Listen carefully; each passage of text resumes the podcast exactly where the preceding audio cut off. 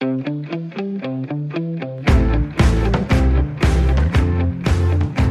lytter til Sportsugen med mig, Claus Elgaard.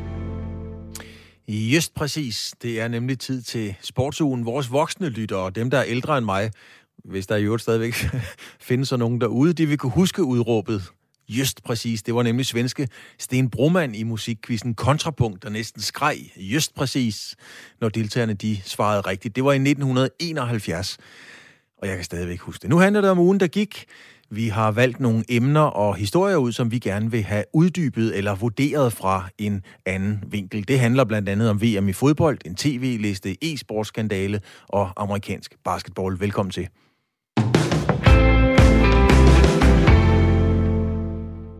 Det danske e-sporthold Heroic, der er blandt verdens bedste, er blevet taget i snyd, og træneren og en spiller har som endt også indrømmet det.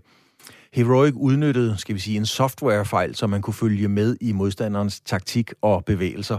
Det er holdets træner, han bliver kaldt Nikolaj Hunden Petersen, er kendt, og nu indrømmer en af spillerne også Nikolaj Nico Christensen. Altså de indrømmer, at der har været snydt. Dommen er faldet, og den medfører faktisk ingen konsekvenser for hverken Heroic eller Nikolaj Nico Christensen.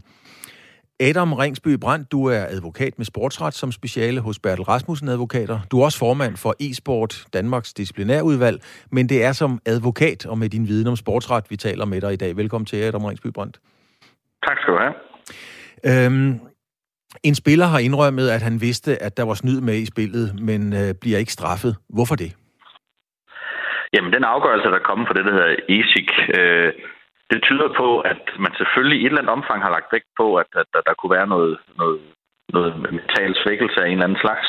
Men så er det også sådan, at man laver det, der hedder en plea bargain. Det er sådan noget, hvor man, hvis man erkender sin skyld, så er der mulighed for nærmest at lave et, et, et forlig omkring, at så får en mindre straf, og det tænker jeg, det er det, der er den, den væsentligste årsag til, at man får en, en, en meget øh, mild sanktion her i den her sag.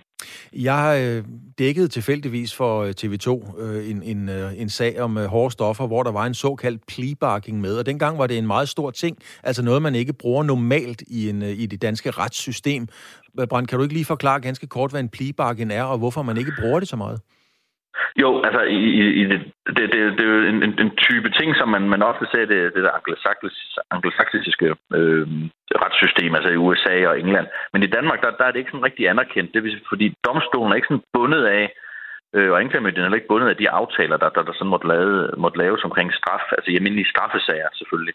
Øh, og der, øh, der er det selvfølgelig, men selvfølgelig måske også, øh, man vil kigge på, om, om, om personer har en anden sindstilstand, der kan gøre, at man har begået den her strafbare handling, men man vil også se på, om der er andre omstændigheder. Men decideret øh, lave en aftale på forhånd med anklagemyndighed og politi, det ser man ikke i Danmark. Øhm, og det er sådan, øh, det, det egentlig går ud på, det er, at man laver en forlig, ligesom man kan gøre i almindelige sager omkring øh, sådan økonomiske forhold, men det ser man ikke sådan på den måde i det strafretlige system i Danmark, og det er heller ikke noget, man sådan rigtig kender fra sportsrettens system. Vi har det lille smule i, i dopingsager. Der kan, jo, kan vi da i hvert fald få, få nedsat sin straf, hvis man hjælper til med at få øh, belyst øh, sådan dopingskandaler og sådan noget. Men det er heller ikke sådan decideret pigebakken, som man hører om her. Så hvad kan vi lære, Adam Ringsby, hvad kan vi lære, øh, hvad kan vi læse ud af dommen? Hvad kan vi lære omkring øh, retssystemet omkring e-sporten i Danmark? Ikke super meget i virkeligheden, fordi øh, altså det her, det, altså ASIC er jo sådan et, et internationalt øh, e-sports øh, øh, nævn, hvor man sådan prøver at tage, tage, tage stilling til nogle sager, men det, det, for det første så er ASIC er jo kun man er kun forpligtet de afgørelser, hvis man tæller medlem af ESIC, bliver der flere større sådan, events øh, og, og turneringer, der er. Men, men det er ikke noget, vi sådan, på den måde kan, kan, kan, kan bruge i Danmark, fordi det, der, det tyder på, at man har lagt meget vægt på, øh, at, at, at der bliver lavet en, en aftale om det. Man vil selvfølgelig altid kigge på, på, på, når man skal fastsætte en, en, en straf, altså hvad, hvad, hvad er sådan bevæggrunden for, at det er sket, og kan der være nogle ting, der sådan taler imod? Men det er jo sådan et udgangspunkt inden for sport, at hvis man, øh, hvis man kan, følge, kan spille spillet, så kan man også altså, selvfølgelig reglerne, så at sige. Ikke? Er, er retssikkerheden omkring det her, øh, hvis man kan bruge det ord omkring e-sport, øh, er, er den øh, øh høj nok? Er, er standarden for retssikkerheden høj nok omkring øh, e-sport? Jamen, altså, problemet med e-sport er, at man har jo ikke et, et, et formaliseret system, ligesom man kender fra de almindelige idrætsforbundene, som i sidste ende bunder i, i, i UC's, altså den olympiske komitees øh, kompetence, fordi e-sport er jo ikke et, et anerkendt, en anerkendt øh, sportsgren i den sammenhæng. Det vil sige, det er jo rent privat øh, retligt reguleret, så det er i princippet ikke en, en domstol, når man taler om e men det er i virkeligheden mere sådan en voldgift, hvor man frivilligt øh, Øh, går med, og dem accepterer de afgørelser, der kommer derfra, og, og, og, og hvilke regler der er for, hvordan man træffer afgørelser og bliver, bliver dømt osv., det, det er jo lidt mere øh, diffus, når man taler om sådan en rent privat organ, som ESIC det er. Men hvordan ser du så det som, øh, som, som jurist, som, som advokat? Altså, er det gangbart, eller er det, eller er det for tilfældigt? Altså, jeg vil jo sige, at, at det vil i mangel af bedre, så er det jo det, man, man, man kan præstere ind på den internationale e-sportscene. Øh, optimalt set, så var man jo underlagt det samme system, som man, som man kender fra, fra, øh, fra Danmark og det øvrige idrætssystem. Man har nogle ankemuligheder. For eksempel, hvis nu er alle mulige andre sportsgrene, så vil man jo i første omgang typisk blive dømt en eller anden sanktion i sit eget forbund, i de nævn, der ligger i det eget forbund, så vil man kunne appellere til, til, til DIFs uh, øh, appelinstans, som, som princippet er en uafhængig instans, som, som ligger lidt uden for de enkelte forbund. Og i sidste ende kunne man kunne prøve sin sag, afhængig af, om, om, det er muligt det ved KAS, som er sådan en internationalt sportssamfund. Det vil sige, øh, tre forskellige organer, der egentlig er uafhængige af hinanden. Det, det system har man igen for e-sport. Der er man sådan underlagt det, som man nu kan, kan, kan finde ud af via sådan privatretlige øh, reguleringer. Men, men i mangler bedre, så er det jo nok øh, fint, at man har et eller andet, som kan, kan, kan højne hvad skal man sige, troværdigheden af e-sport i forhold til sponsorer og andre interessenter. Øh, Ringsby, når, når man i andre sammenhænge, hvis jeg i andre sammenhænge har været inde og kigge på en dom afsagt af DIF, eller, øh, så kan man ofte se, hvem, hvad for nogle dommer, der har afsagt den her dom. Jeg har ikke kunne finde det her. Det er muligvis mig, der ikke har researchet godt nok, men, men jeg har ikke kunne finde de her dommer. Øh, hvad, hvad kan man lægge i det? Jamen, øh, det er jo et stort spørgsmålstegn, fordi det er jo spørgsmålet at vi ved ikke, hvor mange, der har været med. Typisk i de sager, der er der jo tre-fire øh, dommer med, så man har nogle forskellige input til, hvordan en sag skal afgøres. Sådan, som du siger, man kan netop se, hvem er der egentlig, der truffet afgørelse. Det kan man ikke se her på den her afgørelse. Så, så det er jo sådan i virkeligheden øh, lidt, lidt diffust, om man kan se, hvem er det egentlig, der har deltaget i, i afgørelsen øh, øh i det her tilfælde. Hvad, hvad kan det her øh, komme til at betyde i din optik, eller kan det komme til at betyde noget for sportens fremtid som etableret sport, eksempelvis i, i OL-sammenhæng, hvor, hvor der kommer flere og flere nye sportsgrene med? Altså, jeg tror, at sådan en afgørelse som den her har ikke så stor betydning i, i den sammenhæng der, om hvor man får lov til at komme med eller ej. Jeg tror, at, men, men jeg tænker da egentlig, at, at det er jo med til at, at øge, hvad skal man sige, øh, troværdigheden af sporten, at man har nogle organer. Øh, hvor, hvor gode og effektive de organer, så det er jo så nok noget, det man vil, vil, vi kigge nærmere på, øh, hvis man skulle ind i sådan et system, fordi den, den type organer her kender man jo også fra, fra de andre forbund, men, men jeg tænker ikke, at det er noget, der, der, der, der stiller dem dårligere eller bedre i forhold til at komme med på det olympiske program, men, men jeg tænker, at, at, at det er selvfølgelig vigtigt, at man har, har fokus på og, og en ordentlig retssikkerhed, så det er jo sådan noget, man i hvert fald også som, som udøver, måske også med virkelig i forhold til sponsorer og interessenter, er vigtigt, at man kan signalere, at man har. Øh, Ringsby Brandt, øh, lige til sidst her. Øh, selve dommen, altså ikke nogen sanktioner i, i forhold til en spiller, som indrømmer at kende til, til snyd, og det er jo en, en, en sport, hvor der bliver spillet om ret store beløb, kan man sige. Der er også folk, der gambler på det, ret store beløb. Er du overrasket over, at der ikke kom nogen form for straf? Altså, nu kendte jeg ikke til det bevismateriale, der ligger i, i, i sagen, men når man erkender det, at man har været med til at snyde, så, så, så vil jeg sige, det er lidt overraskende. Altså, der er jo en, en mindre straf, der er nogle forskellige konsekvenser i den her pligebakke, at man skal Øh, altså, så, så man ikke sådan, man skal sammenlignes med en betinget straf, at man tager nogle forskellige ting, man skal øh, deltage i noget undervisning omkring regler og etik inden for e-sport og sådan noget, men, men, men ellers er det måske lidt, over, lidt overraskende.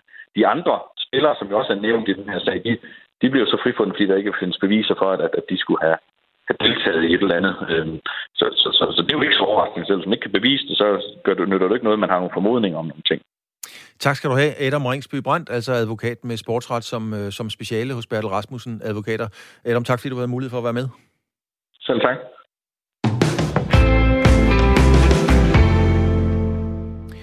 FIFA vil lave rav i den internationale fodboldkalender. Det internationale fodboldforbund vil fremover afvikle VM for herrer hver andet år mod det nuværende hvert fjerde år, sådan som man faktisk har gjort det i snart 100 år. Og det har skabt voldsom kritik, både i vores egen hjemlige Annedam, men også ude i store dele af Europa.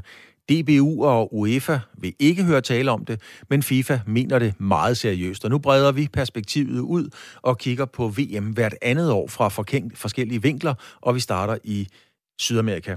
Fordi nu har jeg nemlig dig, Andreas Knudsen, med. Velkommen til. Velkommen til, Andreas Knudsen. Kan du høre mig? Det håber jeg da. Ja, det kan jeg sagtens. Du kan godt høre mig der, ja. høre Claus. Det er fantastisk. Godt. Øh, du er vært på podcasten Brasserbold og ivrige jagttager af brasiliansk og sydamerikansk fodbold i al almindelighed. Øh, hvordan oplever du, at snakken går vedrørende FIFAs planer i, øh, i Sydamerika? altså personligt, der synes jeg ikke, at bølgerne de er, skulper lige så højt dernede, som de gør i Danmark. Mindre så er den brede befolkning, journalister og også sportsfolk, de er generelt det imod det her. Øh, lidt med samme begrundelse, som man har her hjemme i Europa. Øh, det der med, at det udvander turneringen, og hvor vi er på vej hen. Selvfølgelig vil vi alle sammen gerne se Neymar og Messi spille fodbold. Men på et eller andet tidspunkt, så bliver man jo træt af at spise højbelagt smørbrød, hvis jeg skal formulere det på den måde. Mm-hmm. Men er, er, er snakken øh, den samme linje i alle lande i, i, i Sydamerika, eller, eller er der nogle lande, der stikker markant ud i forhold til holdning og mening omkring det her?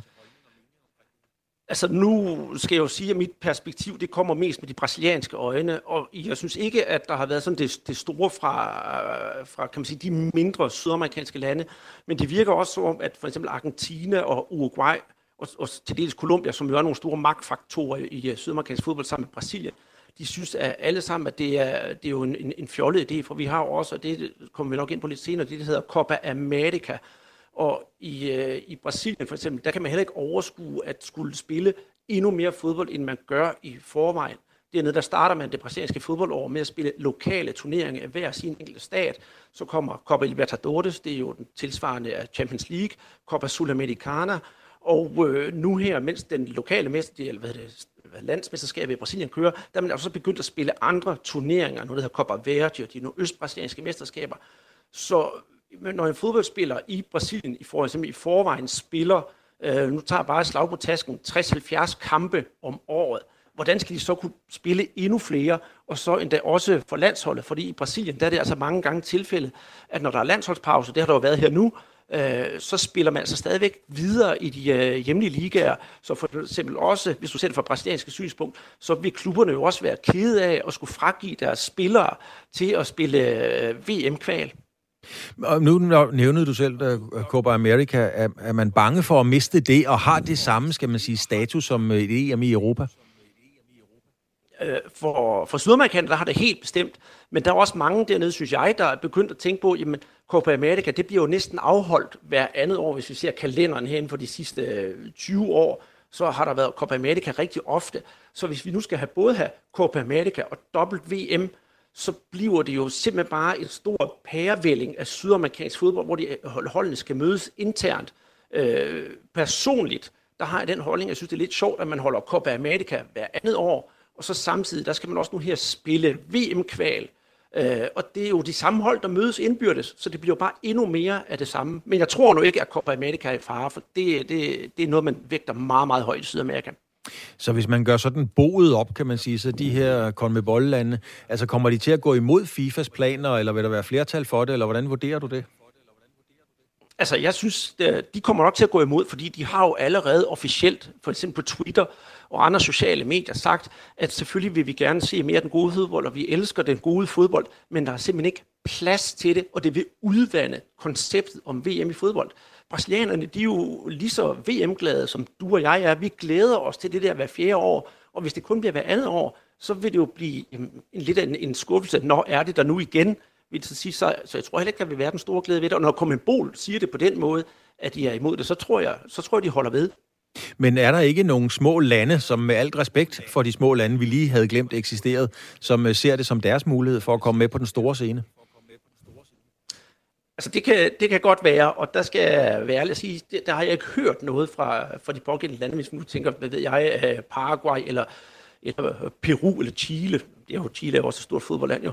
Men øh, der synes jeg ikke, øh, hvad jeg har hørt. Jeg har hørt så meget, men til gengæld, så har jeg da hørt lidt, øh, og det er altså kun på rygtebasis, og det kom frem i går, at der er nogle onde tunger, eller nogle tunger dernede, der snakker om, at Comebol og UEFA øh, skulle være begyndt at snakke sammen om at, at lave det der Nations League, hvor der også skulle inviteres nogle sydamerikanske hold med. Men jeg skal sige, det er altså kun et rygte indtil videre, og jeg har ikke rigtig kunnet få, få det bekræftet nogen steder fra. Altså, øhm, herhjemme, der sagde øh, Carsten Værge, som er fodboldredaktør på, på TV2, at han mente, at danskerne og europæerne havde nået mætningspunktet. Altså, nu kunne vi ikke kapere mere fodbold. Vi kunne ikke have mere fodbold ind i hovedet, fordi der var så meget allerede. Øh, kan, kan brasilianerne, argentinerne, chilenerne, kan de tåle mere fodbold, sådan øh, kapere det som tilskuer? Nej, det tror jeg ikke. Øh, vi har jo vi er jo løbet ind i det der, kan man sige, for Brasiliens vedkommende, at Brasilien har, øh, det er jo det der stadigvæk det der kæmpe store hold, men de har mistet en smule af befolkningens tillid. Nu er det blevet den der med, at de spiller, og de vinder, og de har det der med at vinde folkets kærlighed, netop som dansk fodbold gjorde her til EM. Den mangler Brasilien altså stadigvæk, fordi de, de i Brasilien, når de endelig spiller, øh, ikke deres kvalkamp, de spiller jo selvfølgelig i pågældende lande, men når de ellers skal spille venskabskamp og sådan noget, så er det i udlandet, og man kigger mere mod udlandet, end man kigger indad. Så jeg tror i hvert fald for Brasiliens vedkommende, der skal man nok først finde sit egen platform og sørge for at blive jeg kan man sige, elsket igen af sin befolkning, før man skal begynde at tænke sådan nogle tanker om at udbrede en turnering endnu mere, eller, eller deltage endnu mere. Tak til dig, Andreas Knudsen. Du er altså vært på podcasten uh, Brasserbold. Tak fordi du gav os et indblik i, skal vi sige, stemningen omkring VM hver andet år uh, på det kontinent. Tak skal du have. Selv tak, det var en stor fornøjelse. Så hopper vi til et nyt og andet kontinent, og det er et rigtig afgørende et af slagsen, kan man roligt sige, når det kommer til FIFAs planer om VM hver andet år i hvert fald. Vi skal til Afrika, som øh, FIFA sætter sin helt store lid til. FIFA har nemlig brug for en masse stemmer for at få sit forslag igennem. Og her kan Afrika med sine i alt 54 medlemmer af FIFA vise sig at blive meget afgørende. FIFA-præsidenten, det er Infantino, regner altså med Afrika, men er Afrika så nu også på Infantinos side. Og det kan jeg jo så meget passende spørge dig om, Buster Emil Kirchner. Du studerer religionsvidenskab, du er freelance fodboldjournalist, og nok så vigtigt, så har du et stort kendskab til Afrika og ikke mindst afrikansk fodbold. Det er mange ting. Velkommen til. jo, det er mange ting. Tak, tak for det, Claus. Det er fornemt. Hvordan oplever du snakken går vedrørende FIFAs planer, øh, altså sådan skal vi sige på tværs af Afrika? Øh, jeg oplever, at øh, det ikke er noget, der er det helt store samtaleemne. Det er jo selvfølgelig lidt en, øh, en kritisk start, når vi, skal, når vi skal snakke om det her. Øhm, ej, altså, altså jeg oplever selvfølgelig, må jeg først og fremmest sige, Afrika som ekstremt mangfoldigt sted med 54 forskellige lande. Så det der med at, at skal alle over en kamp, kamp er, jo, er jo til at starte med en lille smule besværligt. Når det så er sagt, jamen så, Øhm, så de, de forskellige afrikanske journalister, sportsjournalister, jeg har snakket med i forbindelse med, med det her spørgsmål, jamen de, de nævner alle sammen relativt samstemmende, at øh, de fleste afrikanske fodboldforbund de kommer til at være, være for den her idé. Og det gør de af den øh, alt overskyggende årsag, at øh, det medfører mere økonomi til, til de forskellige fodboldforbund. Altså man snakker meget om uh, Infantinos, skal vi sige, charmeoffensiver i og omkring uh, Afrika, mm. og en stor ønske om at få alle afrikanske fodboldforbund med over på hans side. Øhm, er, er de små fodboldforbund, de små nationer, er de bange for Infantino, eller, eller hvad, hvad er det, de gør det, hvis ikke der er den store interesse i befolkningen for det, hvis ikke det er noget, man ligesom står med, med flag og kræver? Jeg tror faktisk ikke, at de er bange for FIFA. Øh, det er også et spørgsmål, jeg har stillet mig selv, altså om man ligesom er så underdanig eller underlegne, at man, at man kigger op på, på store farlige FIFA, og så ikke øh, tør komme ud med sin holdning. Det, det tror jeg faktisk ikke. Øhm, Ja, men jeg tror, altså i Europa, der har vi en tendens til at kigge på hele processen bag det her forslag. Ikke? Altså fra en kommersiel vinkel, fra et fanperspektiv, fra spillerperspektiv snakker vi meget om. Og det, det tror jeg, igen hvis jeg skal generalisere ret groft, det tror jeg ikke, man gør i, i Afrika på samme måde. Og det gør man ikke i Afrika på samme måde. Der er det økonomien, der, der er noget af det vigtigste. Nu, øh, nu nævnte du mine, mine forskellige kasketter i øh, indledningen, og og det vigtigste, øh, altså jeg, jeg arbejder med, med, med et udviklingsprojekt i Afrika, som, som har med fodbold at gøre, og har været privilegeret og har haft møder med det sambiske fodboldforbund i den forbindelse. Øh, og siddet og, og fået fortalt, hvor, hvor afhængig man er af FIFA. Altså der er forskellige conditions, der skal, der skal opfyldes, før man kan modtage sine øh, sin grants, sine sin, sin donationer.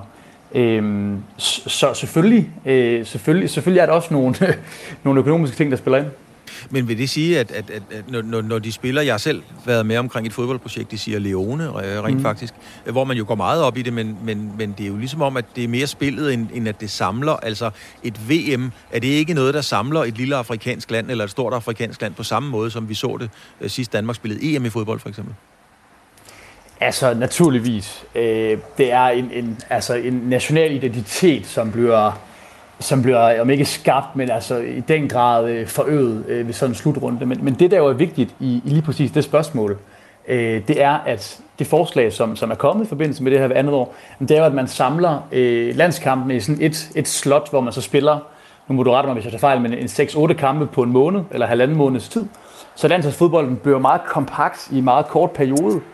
Og det kunne man godt frygte øh, vil medføre, at, at landstrænerne blev ansat på kortere kontrakter, og at, at fodbolden, eller landsholdsfodbolden så står stille i de resterende 10-11 måneder i løbet af året. Og det tror jeg faktisk godt kan udvinde den her øh, samlende faktor, øh, den her nationale identitet, som fodbolden er med til at, at forøge. Så, så, så jo, du har ret. Det er jo lidt et, et, øh, et, et tvækket svær, at på den ene side, jo, VM kunne være fantastisk at få, at få nogle mindre afrikanske fodboldlande med, men, men modsat, hvis fodbolden, landsholdsfodbolden står stille i 10 måneder, jamen, øh, så er det måske ligegyldigt. Men er der nogle af de, af de små lande, som, som øh, virkelig øh, taler for det? Jeg tænker på, det kunne være Sierra Leone, Gabon og Vestafrika, altså, hvor de mm. har chancen for at komme ind på den store scene. Altså noget, de ellers måske aldrig ville komme i nærheden af. ja, altså jeg, øh, som sagt, beskæftiger mig mest med Afrika, og særligt de, de anglofone lande i, øh, i Afrika. Og øh, da jeg snakkede med en, en, en sammen journalistkollega her øh, tidligere i dag, så sagde han, at vi kan ikke engang kvalificere os til de afrikanske mesterskaber, hvor der endda er 24 hold med. Øh, det blev udvidet fra, fra 16 til 24 hold for nylig. Så hvad skal vi snakke om VM for?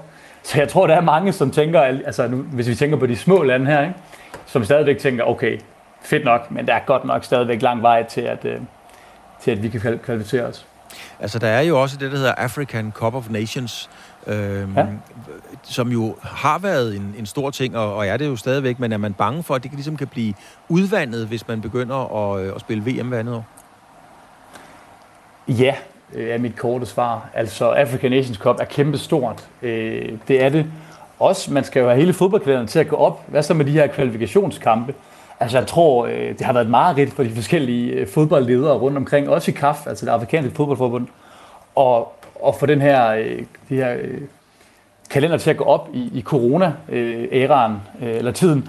Øh, så jeg tror også, man, man kigger ind i, i, i det og tænker, okay, det er godt nok øh, besværligt lige nu at arrangere alle de her kampe. bliver det ikke endnu mere svært at finde plads til det? Øhm, øh, nu, nu var jeg med på en lytter før, da vi snakkede om sydamerikansk fodbold, og Copa America, og altså African Cup of Nations er enormt stort. Kæmpe, kæmpe stort. Altså, da Zambia vandt tilbage i 2012, der var, der var alting gratis i flere dage øh, i Lusaka, hovedstaden. Øh, man kunne køre gratis med taxa og spise gratis på restaurant, fordi der bare var total løsluppenhed og, og eufori. Så, så, øh, så jeg tvivler også på, at, at øh, man trods alt er klar til at, at sløjfe den, øh, den turnering. Altså nu er Afrika jo desværre øh, traditionelt meget udfordret af, af mange forskellige omstændigheder, økonomi, sult, tørke osv. Mm. Nu snakker man mm. også om øh, klimaflygtninge osv. Altså mm. er der overhovedet noget, som, øh, som, som den fattige afrikaner har tid og lyst til at tænke på, om man skal spille fodbold-VM hver år? Nej, og, og det er jo lidt sjovt, altså de her sådan mere værdibaserede diskussioner, vi har om fodbold i, i Danmark, altså som fylder rigtig meget lige nu, øh, med rette synes jeg egentlig, det er ikke på samme måde noget, man, man diskuterer i, øh, i Afrika. Øh, I hvert fald ikke i, i store dele af kontinentet. Jamen, der er det fodbolden. Øh, og, og hvad kan man sige? Øh, resultaterne og, og den her øh, fascinationskraft, attraktionsværdi, som er det centrale. Altså det er, når United spiller, at der flokkes en hel masse mennesker til forskellige barer i Dar es Salaam, Nairobi, Kampala, for, for at se det. Du, du har selv været i, i Sierra Leone, ikke? Altså de her football cinemas, hvor man ser, ser fodbold øh, fra, fra Premier League, eller ja, i de fransktalende lande også rigtig meget fra Ligue 1. Øhm, så, så, så nej, altså det var, det var også min indledning, ikke? det her med, at jamen, det er ligesom vigtigt at tænke på agendaen for rigtig mange afrikanske fodboldfans. Lige til sidst her, kan, kan vi ligesom øh, slå fast eller lave en, øh, en tendens, som de her KAF eller CRF-lande, de kommer til at gå for imod FIFAs planer? De kommer til at gå for. Øh, Patrice, Patrice Mutsebe, som er præsident i det afrikanske fodboldforbund, har indkaldt til en sådan ekstraordinær møde i november. Øh, og det, man hører fra forskellige fodboldforbunds præsidenter rundt omkring, øh, især Marokkos, har været meget øh, vokal eller verbal, jamen det er, at, øh, at det her med, at der skal være VM hver andet år, det kommer til at skabe flere penge til FIFA, og det kommer til at drøbe ned på, på de afrikanske fodboldforbund. Så mit bud er, at, øh, at Afrika er for øh, VM hver andet år. Og så er FIFA allerede langt. Tak til dig, Buster Emil Kirchner, fordi du gav os et indblik i situationen omkring det i de afrikanske lande. Tak skal du have. Selv tak, det var hyggeligt. Fodboldspillere på VM-niveau tjener som regel mange penge, og en del af dem tjener vildt mange penge. Men uanset hvor stor lønsjekken er, så er der trods alt en grænse for, hvor meget kroppen kan holde til. Spillerne fra de store klubber skal i kamp 50-60 gange om året, og så kommer der ovenikøbet landskampe oveni. Er spillerne ved at nå det fysiske bristepunkt? Det kan vi jo meget passende spørge dig om, Peter Møller Christensen. Du er sportsfysiolog hos Team Danmark. Øh, velkommen til, Peter Møller Christensen. Et VM hver andet år, plus alle de andre kampe. Er fodboldspillerne ved at nå bristepunktet i forhold til, hvad kroppen kan klare?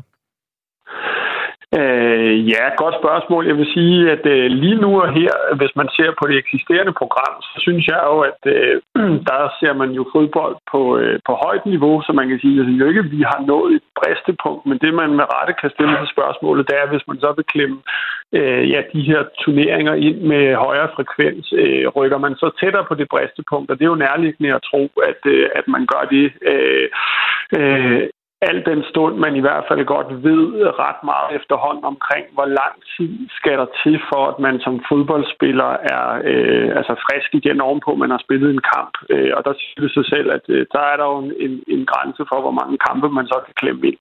Øh, så, så, det, så jeg, jeg vil ikke sige, at, at bristepunktet er noget, men al logik tilsiger, at hvis man vil klemme flere kampe ind, så kommer man i hvert fald tættere på det bristepunkt. Og for nogle spillere kan det være øh, det, der så gør, at man oplever flere og flere skader, og dem, som er langt væk fra det bristepunkt, øh, de, de kan så måske godt klare det, men den logiske slutning vil være, at øh, man nok vil se mere... Øh, altså større grad af overbelastning, hvis man vil spille med de samme spillere, vel at mærke. Øh, man kunne jo også få den tanke, at man så som hold øh, bliver nødt til at veksle endnu mere, som man jo i forvejen rigtig meget gør, og klubberne gør ved at have store trupper osv. osv. Men der er bare en forskel på, på landshold og klub, og jeg synes personligt ikke, man gør øh, et verdensmesterskab af ved, at man ikke spiller med de bedste spillere. Øh, så Ja, det var et lidt langt svar måske. Nej, det var, det, det var et godt svar. Nu er der jo, øh, ja, der er meget på, så er der jo Champions League, i går sad jeg som en selv og fulgte lidt med i Manchester United, øh, som kom tilbage og vandt 3-2 efter at have været nede 2-0. Øhm, sådan nogle spillere, som spiller i United, eller i Chelsea, øh, Real Madrid og så videre, de store hold, de, som sagt, de spiller en 50-60 kampe plus landskampe om året. Der har endda været en Pedri, der har spillet 80 kampe, når man tager det hele med. Hvor mange dage skal man egentlig bruge øh, generelt til at restituere efter en, øh, en, en stor kamp. Og hver gang de her spillere spiller, så er det jo store kampe. Ja, altså de øh, efterhånden rigtig mange studier, der er lavet øh, videnskabeligt, øh, de, øh, de indikerer, at øh, man skal forbi de her tre dage. Og det er jo sjovt nok også det, som øh, øh, man jo så har lagt sig op af i forhold til programplanlægning. Det her med, at man kan godt spille midtugkamp, og så øh, skal man spille igen i weekenden. Øh, nu her, ja, øh, Manchester skal så spille mod øh, Liverpool nu på, på søndag. Ikke? Så, så det er, at øh, hvis man begynder at gøre den pause kortere end tre øh, dage, jamen, så vil du se spillere, som ikke kan øh, hvad hedder sådan noget, øh, udfolde sig fodboldmæssigt lige så godt, så de vil blive øh, sådan lidt firkantet sagt øh, langsommere, knap så dynamiske, knap så eksplosive, knap så gode til at, at ændre retning. Så, så det, øh, det, det, det, det er det, man, øh, det, er det, man øh, efterhånden kan, kan sige med ret stor sikkerhed. Altså et argument for, at det her godt kan lade sig gøre, bliver mange brugt, hvor man sammenligner med, med ishockeyspillere, som siger, at VM i ishockey, de spiller jo hver dag. I NHL, det amerikanske ishockey, der spiller de jo også hver dag, når turneringen er i gang stort set. Øh, men kan man overhovedet sammenligne belastningen fra en ishockeyspiller direkte over til en fodboldspiller? Øh, ja, man kan jo sagtens sammenligne sig sige, hvor, hvor meget går en ishockeyspiller ned øh, dagen efter en kamp relativt til en fodboldspiller. Og det øh, fine her vil også være, at man kunne se, at der er forskel, og, øh, og forskellen sådan helt øh, lavpraktisk består i, at øh, fodbold er øh, der er rigtig mange opbremsninger, som øh, spillerne skal øh, øh, øh, modstå og øh, det, vi kalder med et fint ord ekscentrisk muskelarbejde. Der sker bare noget muskelskade, som er meget mere udtalt, end det er eksempelvis i ishockey. Ikke at ishockey ikke også er, er hårdt, men der kører du på skøjter. Det, det er et andet øh, stress for musklerne. Øh, så, så man kan sige, øh, øh, man kan godt sammenligne, men, man kan, men der vil man også se, at, øh, at øh, kan man sige, restitutionsbehovet er bare mere udtalt i, i fodbold, end det vil være i ikke vægtbærende sportsgrene, hvor, øh, hvor der er øh, hvor, hvor opbremsningerne ikke er helt så udtalte. Nu er fodboldspillere jo blevet kæmpestore. Altså, de er virkelig blevet muskuløse og store, og store og stærke. Hvis det her belastning bliver øget, nu sagde du det, jeg kommer til at tænke på det, fordi du siger det her med, med vægtbærende, vil det så være en fordel for en, for en fodboldspiller at tage nogle kiloer? Altså simpelthen for, når man, når man vender, ikke at udsætte sig kroppen for så stor belastning? Mm, ja, altså det er i hvert fald ikke, men nu kan man sige, de er jo, øh, de er jo slanke, de er jo øh, meget veltrænede, men det man jo godt kan spekulere i, det er, at øh, altså, har man fordel af at have 2, 3, 4 kilo ekstra muskelmasse, der kan man jo godt se, at nogle spillere udvikler sig i den retning, at de bliver øh, øh, større, og der kan man sige, øh, men, øh, altså i virkeligheden, man kan sige, det, det er ret svært at svare på, men jeg tror, øh, jeg tror som sådan godt, at øh, det viser, øh, synes jeg, moderne fodbold, at de kan jo godt træne de her spillere op til at være nogle dynamiske størrelser, som kan spille der hver tredje, fjerde dag. Øh, men, men det er klart, at man kan jo godt spekulere i, om, om, om hvis man så får skabt de her meget dynamiske, eksplosive spillere, hvis man så gennemsnitligt skal til at spille anden tredje dag, eller hvad det nu måtte blive, eller det, det, den samlede lov med, at man så bare spiller 10 kampe ekstra, det er det, der måske får, får tingene til at tippe. Øh, men, men det er lidt øh, det er lidt svært at svare på, men jeg tror, at øh, jeg tror nu ikke, jeg tror som sådan, at tingene hænger sammen, at de også bliver trænet op til at kunne klare den belastning, de nu udsætter sig selv for. Øh, og lige her til sidst, øh, Peter Møller Christensen, altså det, du arbejder jo med, det, med den fysiske del primært, men som vores mormor siger, en sund sjæl i en, øh, i en sund krop eller en sund læme. Der er også en mental belastning. Altså det hænger jo trods alt sammen det hele. Øh, er man ved at nå bristepunktet der, tror du så? Øh, de, de bedste, der kan svare på det, det er jo, øh, det er jo spillerne. men, øh, men, men det er jo velkendt, at øh, der er en mental komponent i det her også. Og det, man jo i hvert fald skal tænke sig godt om, det er, at man ikke, kan man sige, udbrænder spillerne ud fra sådan en samlet betragtning om, at mange kampe på klubber, mange kampe på, på landshold, og som du også, tror jeg selv var inde på, det her med, at altså, øh, jeg tror jo, mange af spillerne kunne jo godt kunne gå på pension som 28-årige, fordi de har tjent masser af penge, men de har jo stadigvæk en kærlighed til spillet og det at konkurrere. Men, øh, men det er også bare, øh, at der er en mental komponent, som er, er hård, og hvis man igen, der kommer ubalance i det system med igen, at der kommer for mange kampe, for mange turneringer, så kunne man måske tænke i, at der vil være nogen, som så bare valgte at, at gå tidligere på pension, enten fordi de har stået af op i hovedet, eller at øh, kroppen var, var øh, bukket øh, mere under, end den ellers ville have gjort. Og så står man jo i virkeligheden stadigvæk og, om vi ud på nogle fede spillere. Det er jo fedt, at Cristiano Ronaldo kan rende rundt de går og som 36-årig øh, og stadigvæk være en øh, kampafgørende, og det skal man jo i hvert fald også have, have med. Mm. Peter Møller Christensen, sportsfysiolog Team Danmark. Tak fordi du gav os et indblik i kroppens mysterier og VM i fodbold hver andet år. Jamen selv tak, og tak for invitationen. Altid.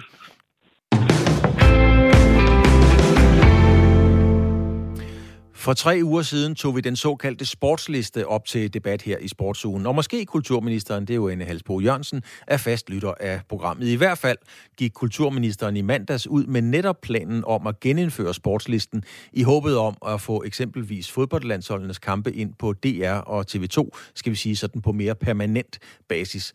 Kort fortalt vil en sportliste nemlig give DR og TV2 bedre mulighed for at købe større sportsrettigheder, da sportslisten giver de store tv-udbydere mulighed for at komme forrest i køen, men det skal stadigvæk være til markedspris.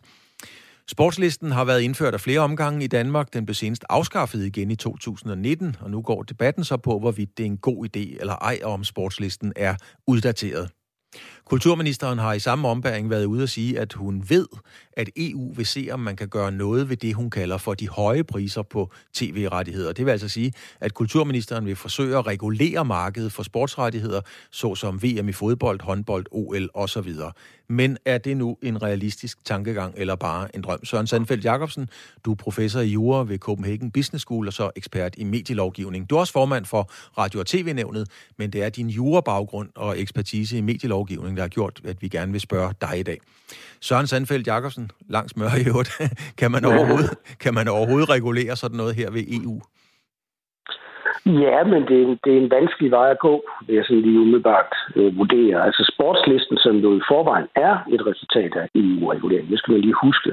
Det er, det er jo kommet af sted ved, at man har indført reglerne eller mulighed for at lave sportsliste, nationale sportslister, at man har indført det i et EU-direktiv.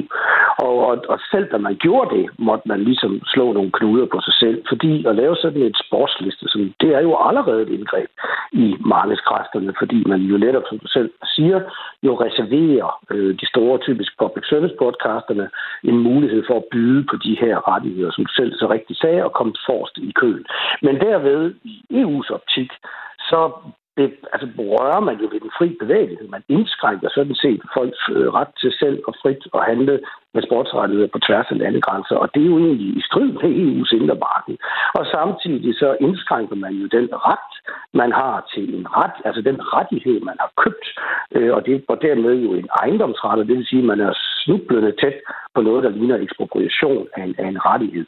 Så derfor er det her simpelthen født på kanten af EU-retten øh, fra starten af, og derfor ser jeg lidt skeptisk på, at man måske, jeg kan godt forstå øh, sådan set behovet og lysten, men, men jeg er lidt skeptisk over for, om EU kan stramme den her skrue endnu mere, uden at forbryde sig mod de her grundlæggende øh, rettigheder.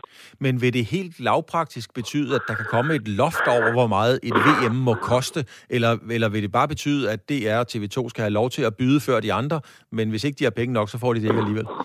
Ja, det er jo realiteten i dag, ikke? også fordi, som du, som du selv sagde i din indledning, det er prøvet to gange før, og, og, og meget bekendt blev der ikke solgt en eneste rettighed, øh, hverken i Danmark eller i, i udlandet.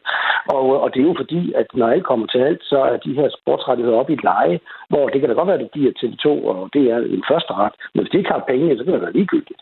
Og, og, og det er jo der problemet er, at, at de har stukket fuldstændig af med navnlig de her rettigheder til VM, EM, fodbold, øh, øh, Champions League osv. Øh, så, så ingen kan jo virkelig være med af de almindelige broadcaster. Så hvis du skal gøre noget her, så skal du faktisk, og det er jo det, der har kulturministeren jo ret, så skal du tage fat ved, ved Niels Rod, og det er jo, at priserne simpelthen er blevet for høje. Men derved går du så ind og rører ved et, i, ved et fuldstændig frit marked i, i en markedsøkonomisk øh, verden, markedsøkonomisk EU, og det er jo altså øh, af, af, af mange grunde problematisk.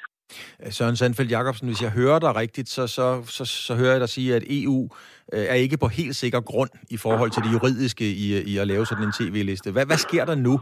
Fordi hvis man skal ind og undersøge det, lyder det for mig som om, det er noget, der tager meget, meget lang tid og bliver måske ikke lige aktuelt til det næste VM. Ja, det tror jeg roligt, man kan sige, at det ikke gør. Også fordi det direktiv, jeg taler om her, er lige blevet revideret. Øh, og det har taget lang tid, og det har været fint. Man har navnlig banet vejen til, til de digitale medier, streamingmedier, prøvet at få det reguleret, det har været rigtig fornuftigt.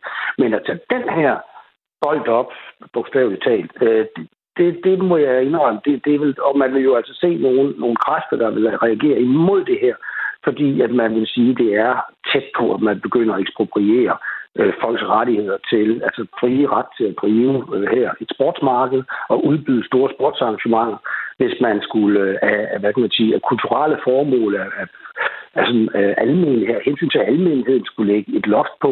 Der skal i hvert fald være en lang, lang tidshorisont øh, til at udfase de eksisterende. For ellers vil man sige, at det er ekspropriation af eksisterende milliarddyre rettigheder. Det er navnlig der, jeg er betænkelig. Og det var også det, man brugte meget tid og kræfter på at forsøge at skrive sig ud af, da man lavede det direktiv, som gav adgang til det her.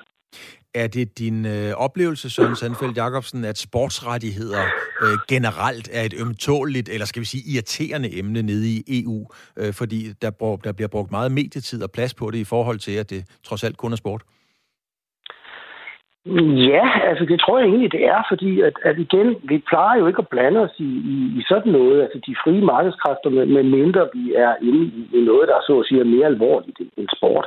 Men sagen er jo, at sport er alvorligt. Altså ellers vil vi slet ikke snakke om det her. De her store arrangementer, de har jo 100 millioner af følgere bare i, i Europa, og, og, øh, og vi vil jo alle sammen gerne se det, og derfor er der, der, der er noget, der skuer, øh, når rettighederne er kommet op i et leje, hvor det så netop jo kun bliver for, for, for de heldige øh, få. Men, men omvendt, så vil det bare have nogle store konsekvenser og, og være svært forenligt, som jeg lige ser det, med EU-retten, hvis, hvis, hvis man skal gå ind og så begynde at sige, nu skal vi regulere de priser, det her må, må, må udbydes til.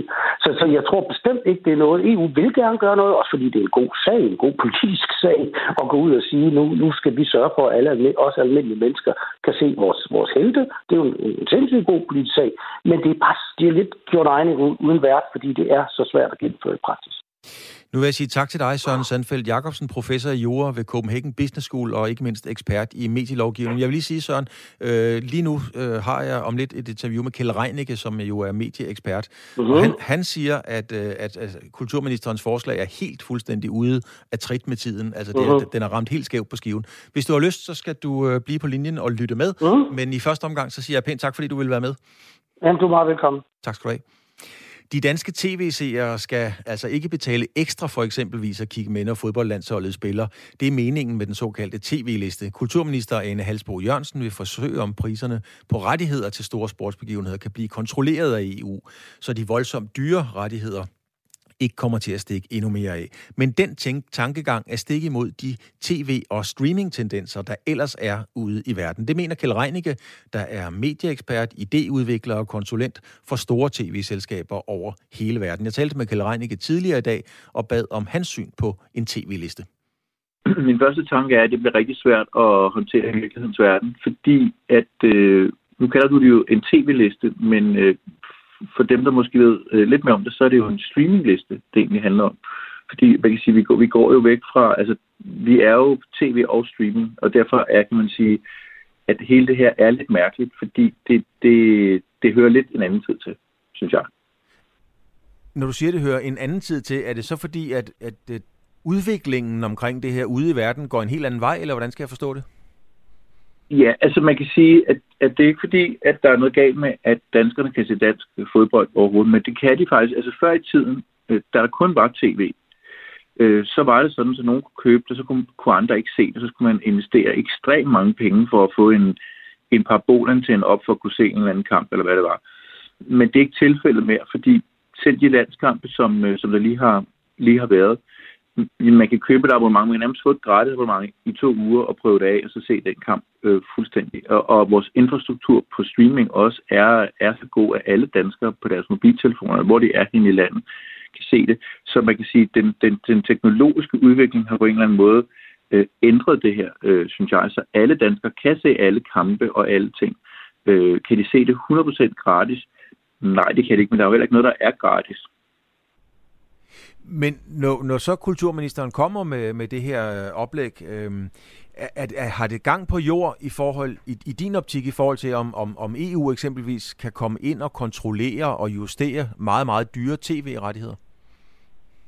Altså man kan sige, at det er jo rigtigt, at de her tv-rettigheder stiger og stiger i pris.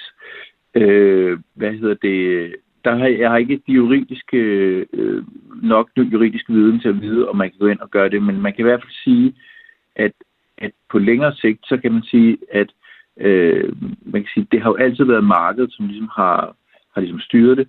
Kan man gå ind og styre øh, markedet, sådan så de klubber eller de, de, de, øh, de sportsunioner, øh, øh som ligesom tager de penge for det, øh, kan, ikke, ikke kan tage de penge for det. Det kan man tage godt på et eller andet plan, men, men jeg, tror, det bliver, altså jeg tror, det er sværere i en, i en verden, som, øh, er så øh, streamingorienteret. Øh, det har været lettere, hvis man kunne lukke det inde under tv-pakkerne øh, øh, og, de styr, de, og de styringer, der var på det. Øh, nu er det meget øh, teknisk, men man kan sige, vi kan styre, hvad for nogle tv-signaler vi har, hvor mange, altså, hvad hedder det, Kulturministeriet øh, og Folketinget styrer, hvor mange tv-kanaler der er i Danmark.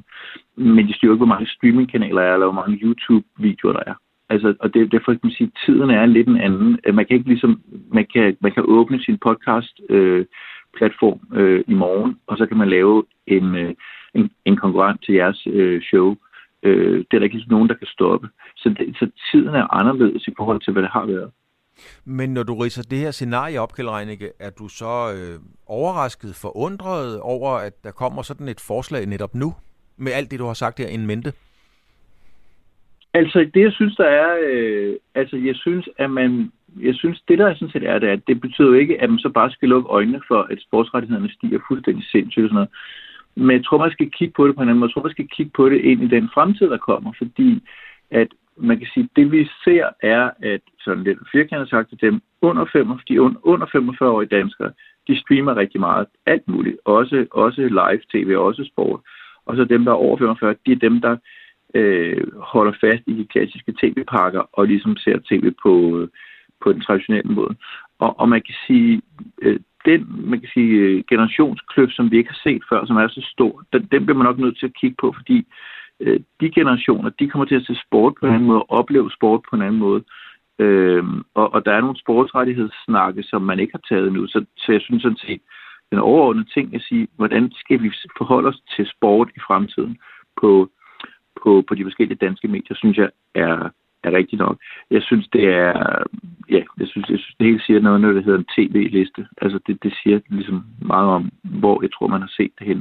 Så jeg kan godt forstå, ligesom, det, jeg tror ikke, der er nogen danskere, der er imod, at man skal kunne se en landskamp, men sandheden er bare, at, at det bliver øh, mere, kom, mere, mere kompliceret, end det nogensinde har været i fremtiden, og det er det, man skal tage den snak om. Øh, men Kjell Reinik, kunne man så se det her måske som det første spæde skridt i forhold til en, altså en regulær omstilling, hvor man siger, okay, nu omstiller vi DR og TV2 eksempelvis øh, fra at være tv-stationer til at blive regulære streamingtjenester, og der bruger vi eksempelvis øh, fodboldrettighederne som, som et afsæt? Ja, altså, altså det er klart, at sport stadig har en rigtig, rigtig stor øh, virkning på, om man vil se de tv-kanaler øh, eller ej. Øh, jeg tror, det jeg egentlig kigger ind i, det er for eksempel sådan noget med, du ved, øh, øh, en af de ting, som man, hvor Danmark er ret øh, langt fremme, øh, men også gør noget, som man ikke gør så mange andre lande, det er for eksempel på de store øh, øh kabel-tv-pakker, som, som, øh, som mange danskere stadig har. Og, og mange af dem, der har det, har det, fordi de gerne vil se fodbold. Men det, der sådan set bare er, det, at øh, det vi har gjort, det er, at vi har lagt fodboldpriserne ind under øh, de her kabelpakker. Det vil sige, at alle danskere betaler det samme Øh, Øh, selvom det, der er gør pakkerne dyre og dyre, det er kun sportsrettighederne. Altså sportsrettighederne fylder rigtig, rigtig meget af de her pakker. Så hvis man ligesom vil kigge på det, så kunne man også sige, er det rimeligt, at en masse danskere, der ikke ser fodbold, betaler til, til dem, der ser fodbold, for eksempel i de her øh, tv-pakker. Hvis man, hvis man gik, gik den vej, så vil man få dyre pakker til dem, der gerne vil se Liverpool eller Champions League. Og så vil der være en masse danskere, der vil få en meget, meget billigere øh, tv-pakke, fordi de aldrig ser fodbold. Og så nogle ting, det begynder vi at se i udlandet, altså at sport til dem, der kan lide sport, de bliver også nødt til at, at betale for det. Og der har vi ligesom i mange år sagt, at det, det, det er til alle. Men sandheden er, at det er jo ikke til alle. Øh, og, og derfor kan man sige, øh, hvis man virkelig vil gå ind i de her, altså begynde at gå ind den vej og kigge på det, så er det måske også at sige, øh, måske er det på tide at sige, jamen dem, der kan lide fodbold, de skal betale for fodbold. Altså, og så må, de, øh, så må markedet justere sig. Hvis man ikke må betale 1000 kroner om måneden for at kunne se sit Liverpool-hold, så ændrer Liverpool også sin pris lige om et øjeblik, øh, hvis, hvis det er sådan der, eller hvad det nu er. Så, så der er nogle af de her ting, som er, er, er mediemæssige, øh, hvad hedder det, hvis man åbner op i den boks, så synes jeg, det er rigtig, rigtig spændende, men der, der vil være steder, hvor man kan få nogle hurtigere wins, øh, måske ikke over for sportscrowden, men for en masse andre danskere, hvis man er øh, kulturpolitiker. Så vidt altså Kjell Reinicke, medieekspert, øh, og vi følger naturligvis øh, tæt og intenst med i, hvordan øh, udviklingen omkring den såkaldte tv-liste kommer til at udvikle sig.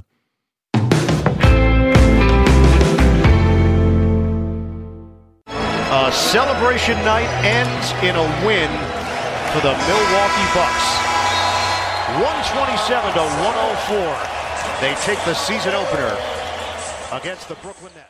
Jeg har sagt det før, jeg siger det gerne igen. De der amerikanske stemmer, det er bare sød musik, når de kommenterer en eller anden form for sport. Her var det basketball NBA. Natten til onsdag blev NBA-sæson nummer 76 nemlig skudt i gang, og verdens bedste basketliga kan dermed fejre sit 75-års jubilæum.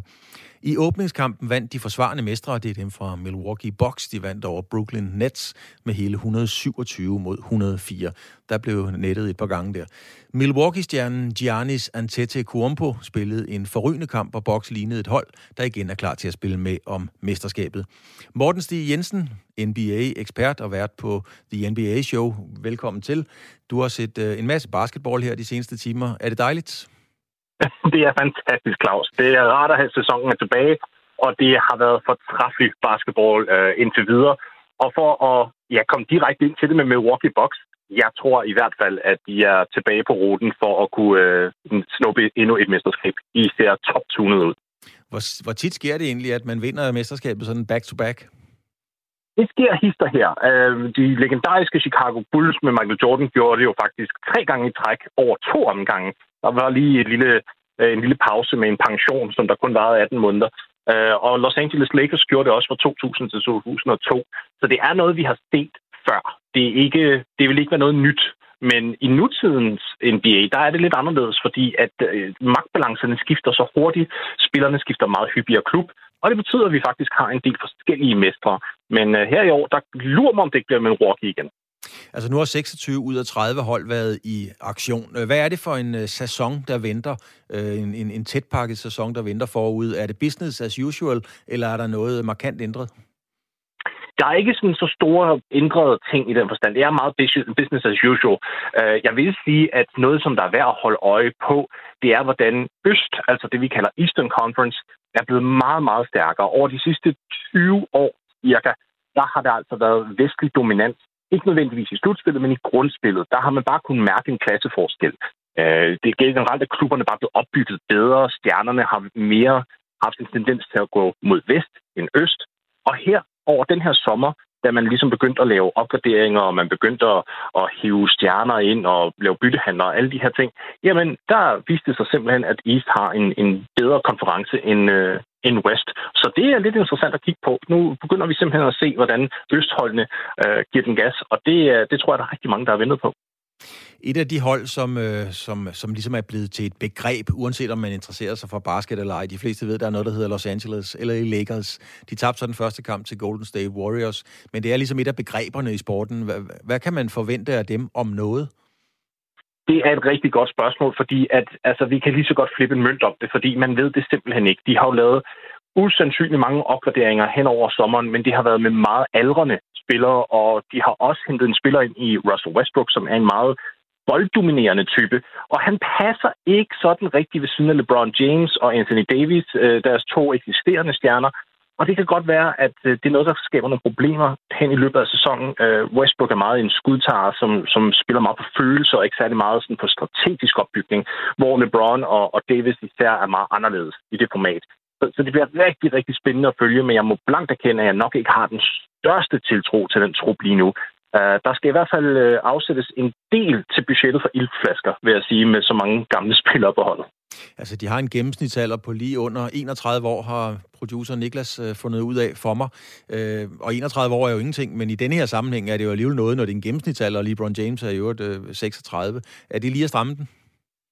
Ja, det, det er det, fordi at det, som der trækker den gennemsnitsalder ned, det er nogle få spillere, som der kommer fra bænken af, og ikke rigtig får øh, så mange minutter. Altså stjernekernen, øh, som man så at sige, det er altså nogen, som der har spillet i NBA i over 12 år, og, og mange af dem over 15 år. Så der kigger vi altså på en betragtelig ældre øh, primær kerne, og jeg tror, det kunne være et problem, fordi hvis man nu skal igennem et grundspil, som der var 82 kampe, og man så derefter skal igennem et slut, nogle flere slutspilsrunder, som er enormt krævende fysisk, jamen så bliver man nødt til at sætte spørgsmålstegn til, om knæene kan holde, om benene kan holde, om man er frisk nok. Og der tror jeg, at LA måske kunne komme til kort. Men med det sagt, de har altså stadig LeBron James, og han er stadig genial. Han, han er jo øh, en person, vi aldrig har set før i den forstand, når det kommer til, at man er så effektiv i sin 19. sæson.